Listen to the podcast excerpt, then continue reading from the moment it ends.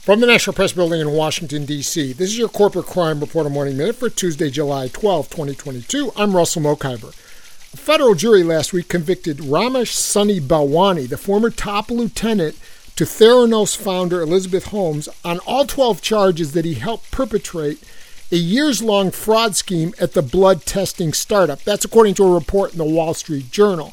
The verdict is the second conviction against Theranos leadership and comes six months after a jury found Holmes guilty of fraud. It secures another major victory for the U.S. government, which brought the case against the pair in 2018. And it brings to conclusion one of Silicon Valley's most notorious startup implosions, which saw nearly $1 billion of investor money evaporate after revelations that the company delivered inaccurate blood test results to patients, including for life threatening conditions. For the Corporate Crime Reporter, I'm Russell Mokhiber.